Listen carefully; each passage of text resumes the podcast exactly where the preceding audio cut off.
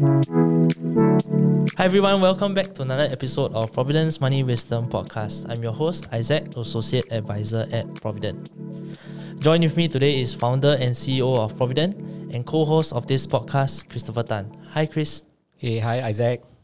Yeah, thanks for taking the time today to uh, review Mm. your article that you have written for the BT. Mm, it's good to be back.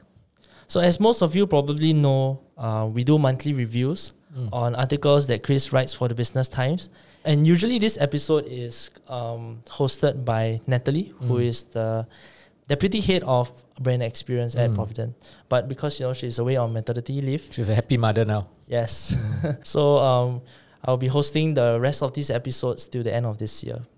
So for this uh, week's, or rather this month's article is titled "Choosing a Wealth Advisor that will most likely do the right things for you." As you know, um, the article was originally titled slightly different. Mm. Um, it was choosing a wealth advisor that will always do the right things for you. So how do you feel about that? You know, they did a slight amendment to this. I, I guess BT is doing what uh, they are supposed to do, lah. Because I, I, I guess because I'm the one who wrote the article, right? So I'm biased. So I was very absolute to say that you know if uh, advisory firm they have these attributes, then they will always do the right thing for you. I mean that's my opinion.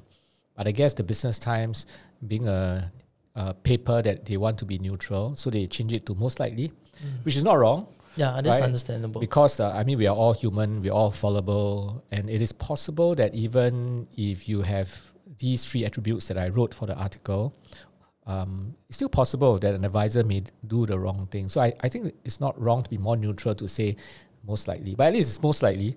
It's better than uh, without these three attributes. I think it's harder for the advisory firm to make sure that the client advisors will always do the right thing. And I started the article by saying uh, that's the common question that we get from webinars. People are, I mean, we always say we are fee only, right? But Yeah. uh, the participants of the webinars, they are asking us, like, okay, so how do you ensure? How do you ensure? Is it just fee? Yeah, I mean, so uh, that's why I, I wrote the three attributes, lah, which I think should help an advisory firm do the right things for their clients. Right. So you wrote this Business Times article as a follow up to a previous one that you did a few months ago. So what inspired you to write these two articles? And as it is linked to the article that we're going to talk about today, could you give us a brief recap on what you wrote previously? Yeah, so I wrote the first article a few months ago. I think the title uh, was uh, Mitigating the Conflicts in the Financial Advisory Industry, something like that. Yeah. And the first article, I wrote it because um, it's been a long time since I wrote about the compensation structure in our industry. Um, I think I wrote, the last time I wrote about an article like this was probably maybe a decade ago, you know, and it's interesting that uh, earlier this year, uh, a lot of interviews I went for, the podcast, uh, even on media, uh, it's interesting that I get questions like, uh, so what's the difference between fee based, you know, and commission based? And I had to correct you know, people that we are not fee based, we are fee only, and there is a difference between fee based and fee only. So I felt that okay, maybe it's time that I write again to explain the various compensation structure in the advisory industry, in the wealth advisory industry, and it's not just Singapore, but globally there are three ways advisors are compensated, um, or rather three ways advisory firms are compensated: commission based fee based, which means to say that uh, the advisory firm will take a fee, but they also take the commissions. And of course, uh, Providend, uh, we are fee only, which means to say that we don't take commissions. It's, uh, it's 100% based on fees. I also wrote in the article that uh, although for the advisory firms, there are three ways they are compensated, for advisors, there are actually four ways, right? So advisors can be commission based, they can also be fee based, they can be fee only, but they can also be salary based, right? And I um, wrote about why I think that uh, even if a person is salary based, it doesn't mean that there is no conflict of interest. Because as long as the advisory firm they collect commissions, there's always a way whereby advisory firms may influence uh, the advisors to do a certain thing, right?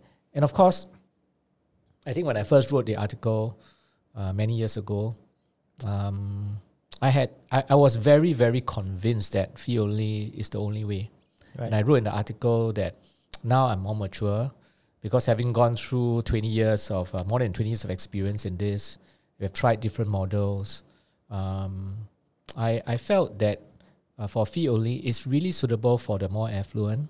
Uh, for the man in the street, I think that they may not be able to afford the fees, and truly they should not pay a fee for advice because their situation is a lot uh, simpler. Uh, so I felt, you know, I wanted to share my opinion. So that was the first motivation, uh, or rather, that's the motivation for my first article.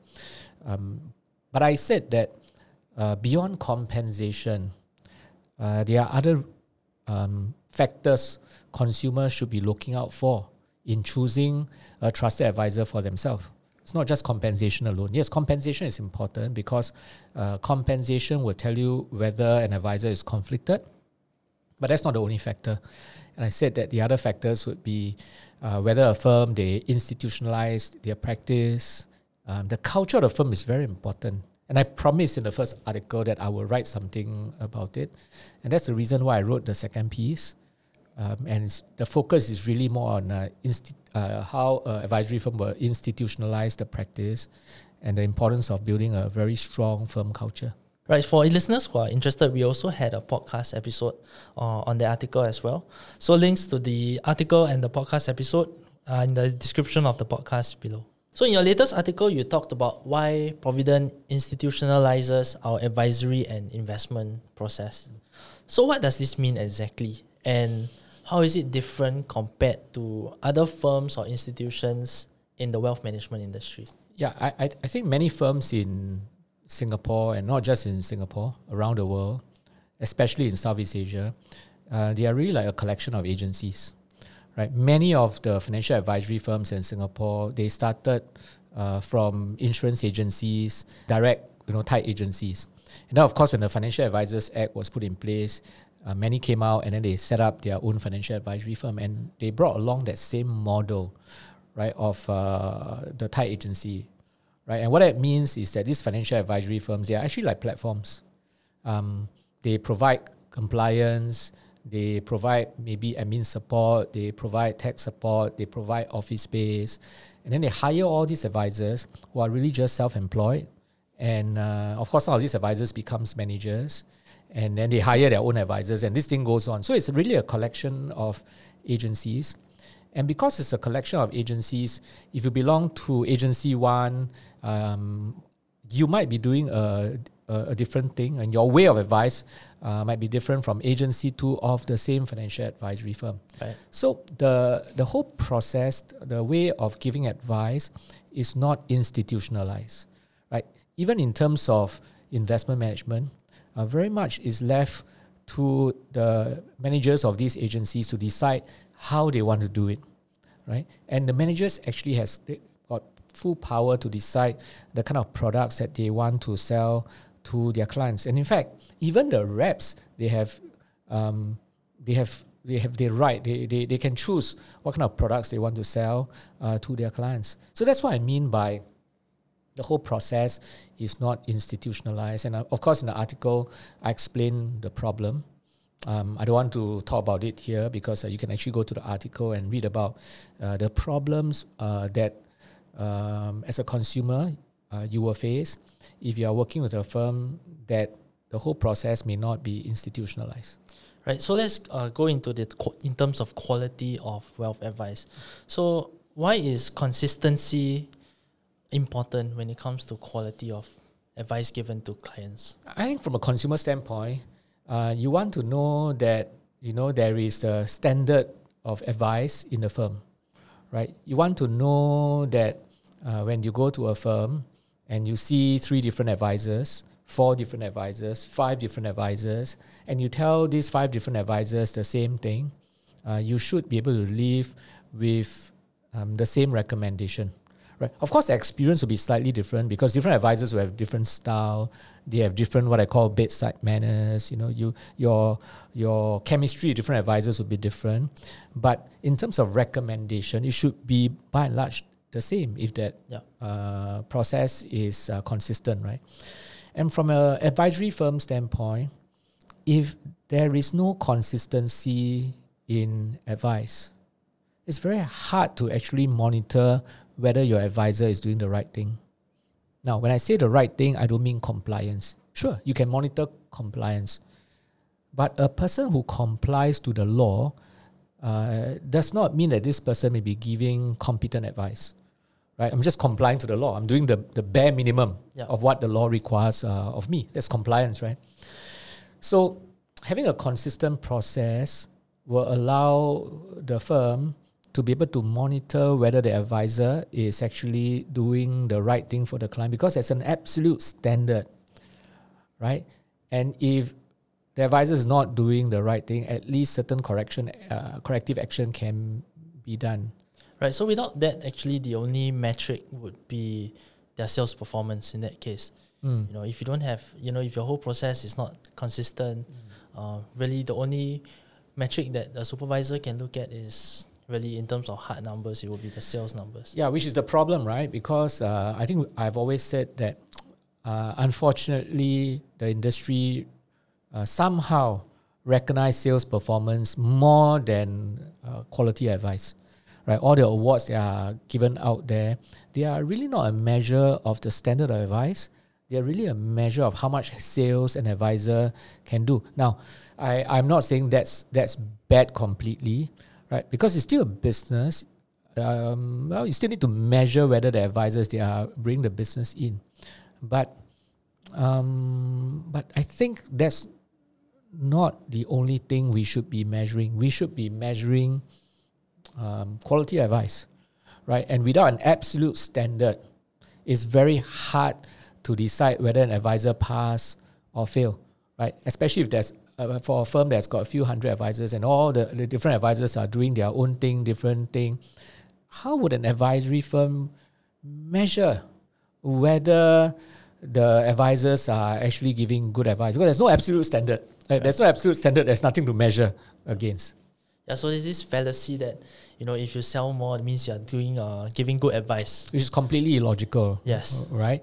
So unfortunately, yeah, that's the case uh, right now, and that's why for us at Providend, uh, more than twenty years ago, we have decided that we don't want to do this.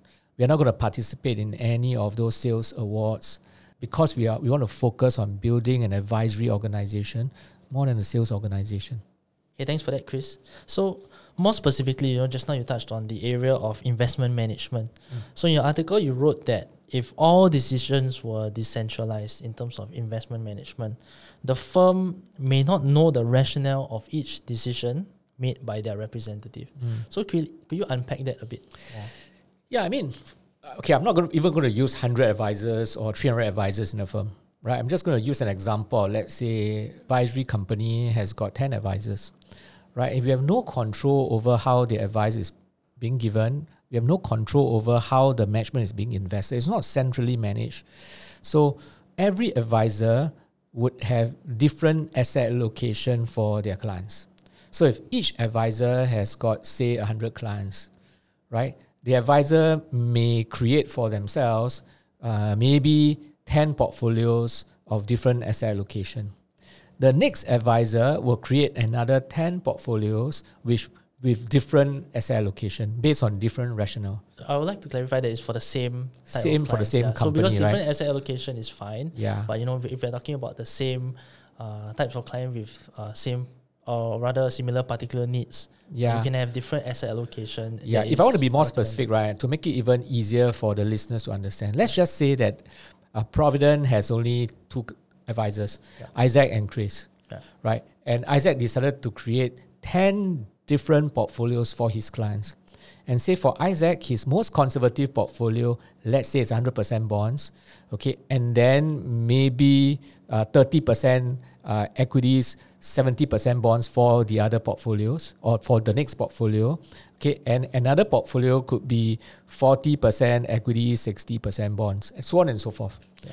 Chris will do the same, but now Chris' most conservative portfolio will be 10% equities, 90% bonds, right? And the next two portfolios will be different from Isaac completely. And to make matters worse, Isaac will use different funds, different ETF to execute those portfolio. And Chris will also use different ones, right? Depending on Isaac's and Chris' preferences, the whole portfolio will look, will look very different. Now, let's say the market becomes very volatile. or let's say there is a, a huge drawdown, as a firm, it is now very difficult to make a decision on what to do and what to communicate to these clients because Isaac clients will have a different asset allocation as compared to Chris's clients. And Isaac clients will be holding different funds and different ETFs as compared to Isaac client. Now multiply this with 50, 100, 300 advisors. So from a firm standpoint, because the portfolios are not centrally managed, it is actually very hard for the, the company to communicate to their clients, okay, don't worry, your portfolio is fine. Because truly, the company cannot know whether the portfolios are fine, right? Because they don't know exactly what each of the 100, 300 advisors are using. And so the company will then really have to depend on the individual advisor to communicate to their clients on what to do. And again, we go back to that problem of then the, the firm cannot ensure that the advisors will be doing it. They cannot ensure that the advisor is saying the right thing. They cannot ensure that quality. So that's the problem with the, the, the if the investment is not centrally managed. Yeah, so actually, it's uh, also a good transition to the next point of your articles, which is regarding succession or handover of clients. Mm. Uh, you know, as you know, in this industry, you know, sometimes uh, people would, would change companies, sometimes mm. they will retire, mm. and you have to hand over your book of clients. Mm. Based on what you have shared just now, um, you highlighted that without institutionalizing the process, you will put the client in a disadvantageous position. So could you just um, maybe elaborate a bit more on this? Yeah, so use the same example, right? Yeah. So I decided to retire. And now I'm going to find someone to take over my clients. Okay, and if I'm a responsible advisor, I will find someone, yeah. right? If uh, I won't say irresponsible, okay? If I cannot find anyone, I just retire, then my clients are on their own, right? Yeah. And say, for example, somehow my clients found out about Isaac, and all my clients are going to go to Isaac. Now, Isaac will look at my client's portfolio, and then it's not what he preferred. Yeah, we might have conflicting uh, philosophies, views, right? Yeah, yeah, and so then what's going to happen, right? You're going to take over the plans, and your assumptions of planning for clients may be different from mine, right? There's no standard, right? So the client to go through that whole process of replanning all over again, and maybe even the portfolio. There's going to be a, a lot of changes and all that. So that's the problem when it's not uh, institutionalized. I think for us, because we institutionalize not just our advisory, we also institutionalize our investment management. Today, if Chris retire, if I hand over all my files to you, I said, you will take over the file. It's a very smooth transition, right? Because you know exactly why I planned that way. You have no problems with the portfolio because our philosophy is consistent. The instrument used will be the same. It's a very smooth transition for the clients. So, um, could you briefly explain then how we institutionalize our process? Uh, you know, we have been talking about you know the problems that other firms face if they don't mm. institutionalize their process. But why does it enable us to do the right things for our clients? I think at the onset, uh, when we hire someone to be advisor, we tell them that this is the way we practice it. You have no, you, you cannot have your own preference. It doesn't mean you cannot have your say right? Of course, you can have your say. You can share your views and opinions about investments, about advice, and all that. But after sharing, the leadership is always taken by the head of solutions or the head of investments, right? Now, next, every one of us, we use the same tool, right? There's no difference in whether uh, Isaac uh, selection of tools or Chris selection of tools. We use the same tools. Um, we use the same planning philosophy. Our investment philosophy is exactly the same throughout the firm. Our methodology of, say, planning for someone in retirement, everyone here uses retire well, right? Uh, we have the same planning assumptions. Uh, and all these things are actually archived or captured in the advisor's planning guide. And you all know that uh, you are an associate advisor yourself, I said, You know we have an advisor's planning guide yeah. that everyone needs to adhere to. So if the firm uses a certain uh, inflation assumption, we use that inflation assumption, right? If the, uh, the firm uses uh, expected return of portfolios, which I think I wrote an article about it as well. Yeah. The investment team decides uh, based on a scientific approach to estimate the expected return. That's captured in the advisor's planning guide. Everybody use the same advisor's uh, planning guide. Uh, in terms of uh, insurance, philosophy is the same. The solutions team come and then they do a research. And for example, uh, for hospitalization plan, there is a recommended plan for advisors to use. Right. In terms of uh, investment, uh, the advisors are not supposed to create their own asset allocation. It's all done by the investment team. The investment team manages it. In fact, even with the instrument, the, the investment team, they are the one that chooses this instrument for the advisors to use. We use direct bonds for our clients, right? And when there is a, a, a bond uh, in the secondary market or even a new bond that's out there, the investment team looks at it and then they blast it out to the advisor and say, okay, these bonds, you, if you want, you can use it for your clients. So this is how we institutionalize the entire advisory and investment process. Right, there's many moving parts in our plan. I mean, um, even based on the assumptions that you mentioned, two percent inflation assumption, three percent, four percent, you get vastly different uh, outcomes. You know, or even planning returns. You know, a st- change in one two percent. If you extrapolate it out for uh, twenty years, for example, the difference is huge. Yeah. Yeah, I mean, uh, one uh, doesn't sound like it's a lot, but like you said, it gets compounded, right? And so it can be um, so different. And another reason, and I, I, do not know whether you're going to ask me this question, Isaac, but I myself answer it now. another reason why we decide to institutionalize the process is because I have always taken the stand that no one person can be an expert in every area. No way right? How can you, as an advisor, be an expert in estate planning, legacy planning, insurance planning, investment planning, retirement planning? There's no way you can do that, right? And so, what we have decided to do is that we have decided to put the right people to decide those things, right? When it comes to expected returns, the people who are trained in investment should be doing it, right? The advisors are expert in general advice they are expert in general financial planning, wealth planning, retirement planning. You know, they focus on that. They are expert in uh, knowing actually what the client wants, right? But the investment team, they are expert in investment. Let them be the one that set the assumptions. Yeah. So in this way, then we would be able to give competent advice to the clients because we have the best people doing that role. So let's move on to the last point of your article, uh, which is building a strong firm culture. Mm. So I always mentioned that when I joined Providend, uh, I mean, I was surprised by how culture is taken so seriously. Um, you know, in my previous employments, culture was always kind of a, a, token initiative. You know, they always say, "Oh, this is our culture," uh, but here we have many meetings and discussions, often involving senior management, uh, to ensure that our culture remains strong. So in your article, you mentioned a quote from Peter Drucker, an esteemed management consultant who said that culture eats strategy for breakfast. Mm. So could you explain what this means in this context? Yeah. Well, so the late Peter Drucker, um, he is really well respected for uh, management ideas. Um, and he had this quote that culture eats strategy alive for breakfast. And what that really means is that you can have a fantastic strategy, but if you don't have the right people to actually execute those strategy, I mean, your best strategy will be worth nothing. And culture is about having the right people, and not just having the right people, but the right people who behaves in a certain way, especially when no one is watching. Right? And only with the right culture, then a good strategy can be executed. So that's what Peter Drucker meant, right? When he says that, yeah, you can have a great strategy, but culture will eat it alive. If you have a rare bad culture, it doesn't matter you have a great strategy. Uh, your company is still going to fail. Uh, so that's what Peter Drucker meant.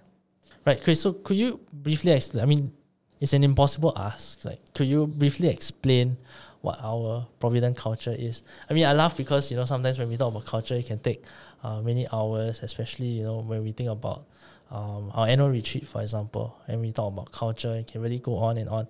Um, you know, but if you can, could you briefly explain what our Providend mm. culture is? Yeah, I, I think very few people believe that we are so crazy about culture, right? And uh, Isaac, you are in the team that helps the company build culture, and you right. know how crazy we are. We talk about culture all the time, right? Um, and in fact, we are so serious that Uh, we've done it before. I mean, you can be very clever, you can be very smart, but if you don't fit the culture, uh, we're very sorry. Now we can't have you here. I think to build a culture, we first need to define what kind of culture do we want, right? And for Providend, that culture is embedded in our core values, which is uh, the acronym is SPIRIT, S P I R I T. We call it the Spirit of Providend, as well as our corporate purpose. Right, the spirit of providence, if I unpack it, is a strong mind, a passionate belief, inspiring one another to run the race independently, but yet as a team. That's spirit, right?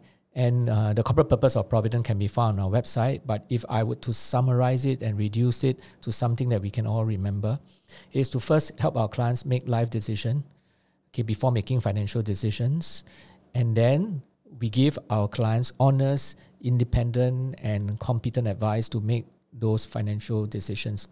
So that is the culture. It's encapsulated in the core values as well as the corporate purpose.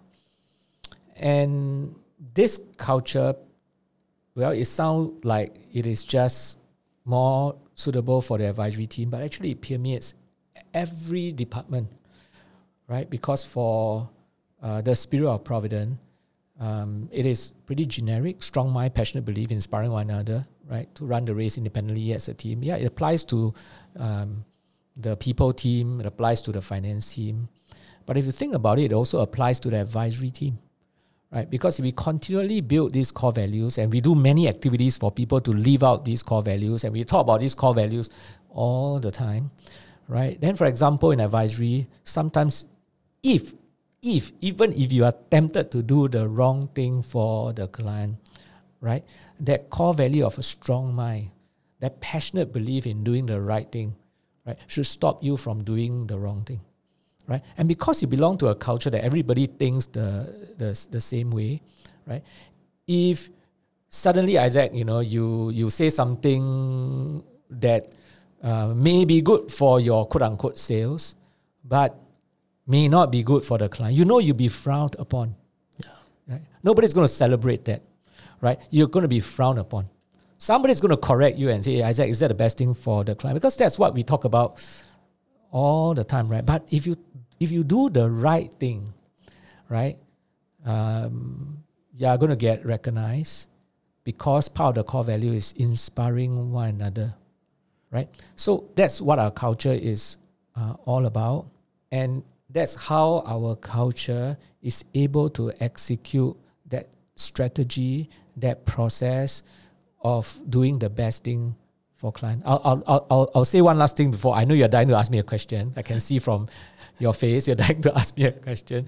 But I'll just say one last thing about the corporate purpose, okay? The corporate purpose was written, I can't even remember when, it was uh, in the 2000s. Uh, but the corporate purpose has helped Providend uh, management team made many, many difficult decisions. Right? Each time when we wanted to make a decision and seemingly they are uh, not good for the business, the management team actually brought out the purpose statement and say, hey, hey, but that's what we said we will do. Honest, independent, competent is what we want to do now. Honest is what we're going to do now. You know, competent? Are they independent for our clients? Right. So that purpose statement, we actually take it uh, very seriously. The seniors will tell you that there were a few occasions we have to revisit this purpose statement to help us make the correct decisions for our clients. Right. So uh, we always joke, you know, internally, especially when we're talking uh, to about culture with the founding members, with Chris yourself. Um, you know, it can it can go really long. I think mm. our listeners had a taste of how you know when we start this conversation, uh, yeah, I'll start this it, topic. Yeah, it doesn't end, and and and you know sometimes, uh,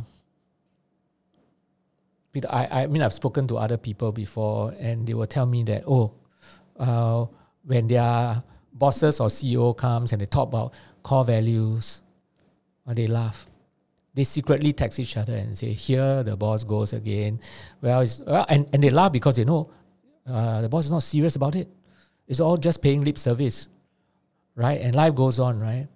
But well, for us, like I say, Uh, I mean, we we we we we literally breathe our culture all the time.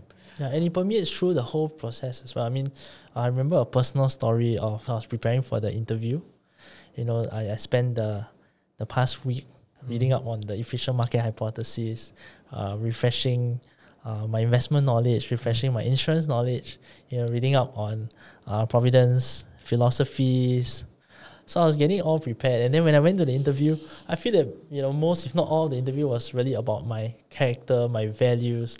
You know, there's hardly any um, technical kind of questions, which, which I was I was quite shocked. You know, it's, it's not something that um, you know we we just say you know mm. it actually is very deeply embedded in in mm. all our uh, you know the hiring process mm. or you know Yeah. And those things, honestly, you can't really prepare for, right? I mean, it's not like exam you can prepare and study, right? Because we can tell. We've been doing this for the last 20 years. We can tell when a person comes, that conversation, the person, we can tell whether these values oozes out from him, right? I mean, we ask them to share life experiences and we can tell, we can tell whether this person will fit us in terms of uh, the culture. Anyway, I mean, I believe in it so much that that's why I wrote in the article that you know the culture is like the software that runs the hardware, right? Because you can have the hardware, right? And every company can institutionalize the practice. It's not difficult, okay? Not that easy. it's not that not that easy. Well, but it's doable, right? It's doable. So you can have the hardware. Uh, you can even put in place a fee only practice, right? But it is the software that is very hard to replicate. To get uh, a group of like minded people to come together to believe in a certain thing and not just believe, do it on a daily basis. To have that community of practice is very important. Right? Imagine this. Imagine that you work for a firm that day in, day out talks about how much commission I'm going to make from this product, uh, how many more months before I make million dollar round table. You know, if you are in an environment by, like that, you will be like that. Now, again, I'm not saying uh, that means you are dishonest. No, no, don't get me wrong. Right? I'm just saying that if you are in a culture like that, then that is your dominant thought every day. Right? But if you are in a culture whereby you are talking about best practice, you know our WhatsApp. What do we talk about in our WhatsApp group all the time? We're trying to find the best thing to to implement for our clients. We found Yeah. something, and then we have arguments sometimes. You know on what's best and technical papers, you know, and, and, and all those things, right? I mean, it's crazy. People talk late into the night, all those things.